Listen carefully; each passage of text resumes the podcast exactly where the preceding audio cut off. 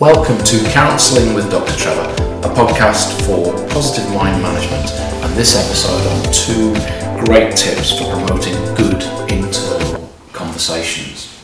So, it's a well uh, known fact that we spend a lot of time talking to ourselves, more time talking to ourselves than we do to anyone else, in fact. And so, the idea of being kind to ourselves when we talk uh, is a good one.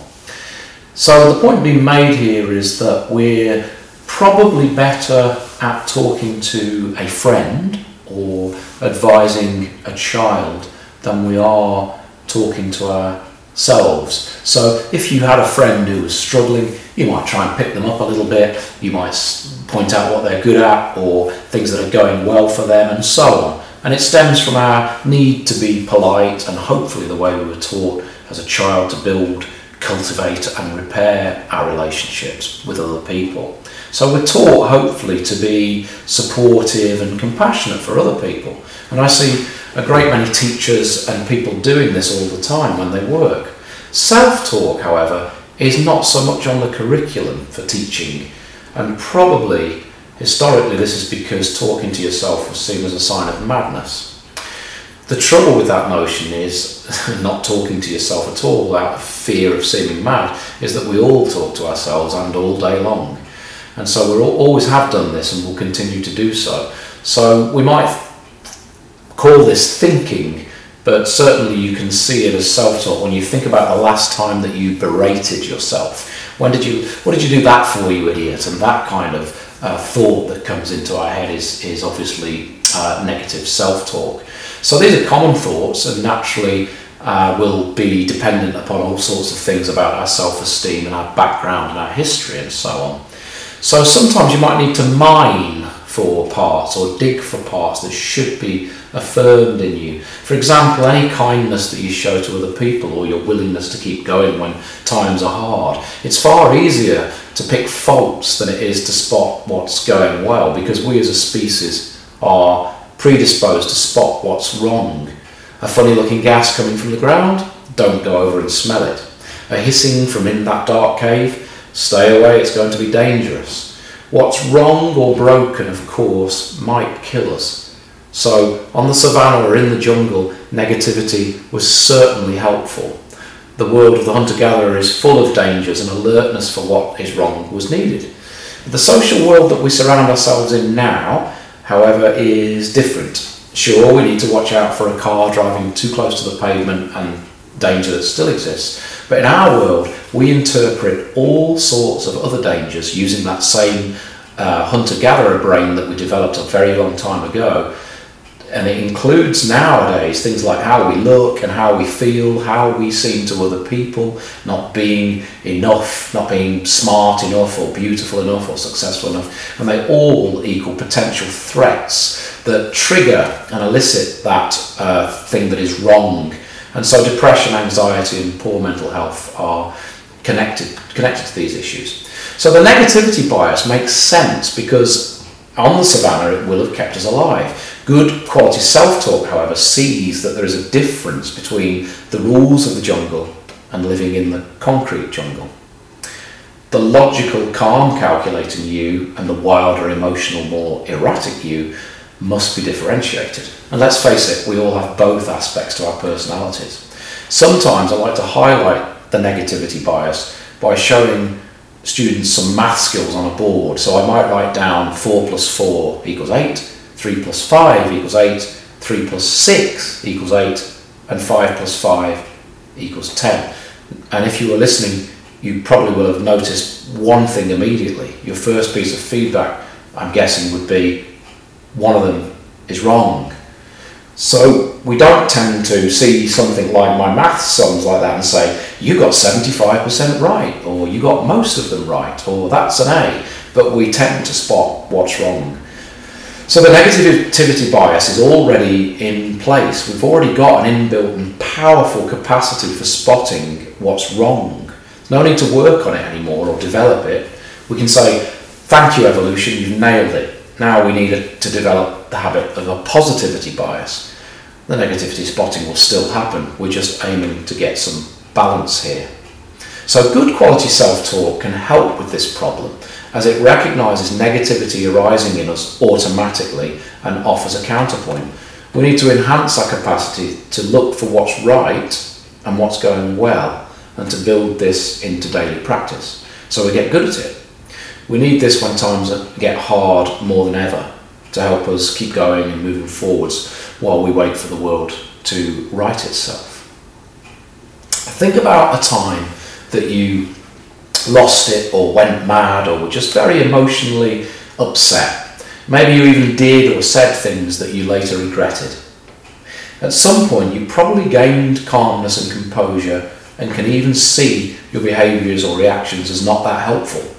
It didn't stop you at the time, but you could see it later in the cold light of day. And that part of you, the calm, rational part, is always there sometimes muted by the rage of other powerful emotions we're experiencing and what's going on. But the calm, rational voice doesn't tell us we're idiots. It's much more likely to say, You are upset, your emotions got the better of you, and now you understandably feel regret. Because those are the facts, and it deals with the, fact, the facts of the matter rather than emotional berating, such as, You're an idiot, you always do this, why do you keep doing it? That would be the uh, you know not very good self-talk and elicited again in, a, in an ancient bit of the brain that's designed to look out for danger and certainly panics uh, if it sees anything that it considers to be dangerous or, or affecting our safety. So psychologists and psychiatrists and counsellors, researchers alike will refer to these different systems in different ways, and, it, and they're all quite helpful. Uh, but they might, instead of trying to describe complex neurophysiology, like specific areas of the brain lighting up on a, on a a PET scan when we're calm versus different areas lighting up when we're very emotional. Uh, it's easier to, to uh, find parts of the mind and identify them verbally. So Eric Berne, picking up on the work of Freud, identified that adult, parent and child, for instance, are distinct parts of our thinking, our thinking selves. And in his analogy, the adult would be the calm, rational part, and the child prone to emotion as we all naturally are as actual children represents us as our most emotional and sometimes erratic. The parent is another story, but uh, of course can be critical of others when we when we speak to them. But I often refer to uh, psychiatrist Steve Peters' chimp and human uh, when I'm talking to my clients because it's a very good way of seeing the distinct difference between our instinct, instinctively and emotionally led behaviours, which are not always but often irrational, and our more thoughtful and calm behaviours. The chimp in us all deals with threat. It comes from a distant past of a world full of predators and danger. There can, of course, be predators and danger in our world now, but the trouble is the chimp does not differentiate between actual danger and perceived threat, which arises from simply thinking I use the reference to help people get in touch with the different voices operating inside them so that they can start to operate, operate effective um, mind management. And part of this is naturally their own self talk. So we can't help having an inner chimp or an inner child, uh, but they're important and needed and lifelong. You don't get to get rid of them, but it's a little bit like having a dog. You can't help the fact that it's a dog, but you do bear responsibility for stopping it biting somebody. So, two great strategies for promoting in good internal conversations there. Number one, cultivate great self talk. Listen to your self talk and notice what it is. Perhaps even make a note of it. What do you say to yourself? Is it kind or harsh or berating? And note this may, of course, be affected by the way you were spoken to as a child. Try speaking to yourself in the way that you would speak to a child or a friend you wanted to help. For example, it was a mistake.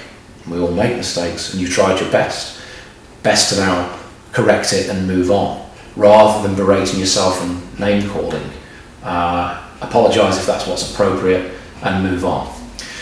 Tip number two find the good bits of luck which surround you. You may have done this kind of gratitude exercise before, but if you notice five bits of good luck every day for the next week, it can have a powerful effect. I ran an experiment on this gratitude type exercise with uh, some of my undergraduate students and I measured their feelings of psychological well-being at a specific time of day and in a specific room and place and then I re-measured it again uh, exactly a week later in the same time and place. So what they had to do for the intervening week was find five bits of good luck and the results showed a very significant increase in their scores for psychological well-being. The, the luck people found things that can seem somewhat trivial, but this is really important. It doesn't have to be huge good luck. A parking spot right outside the business they were visiting, good quality coffee at the takeaway stand, 50 cents or 50 pence on the sidewalk, or a kind word or a door held open for them by a stranger. They're all examples of things that were relatively small, but that isn't the point. People had to look for what is right in our world. It's like the opposite of the news. We don't watch the news and have somebody say 500,000 people got up in the area you live in this morning, most of them are okay. That's not how we report news. We, we look for what's wrong and the danger, of course. So the inherent negativity bias reflected in things like the news will definitely remind us of what is wrong. What we're trying to do is artificially promote the sensor for things that are right. So Thank the world for alerting you to the danger and then look for good fortune as well. Five bits of good luck a day recorded in a notebook each evening for the next week. Give it a go and I hope you find it as beneficial as I do. Thank you for joining me on Counselling with Dr. Trevor and I hope you join me for the next episode.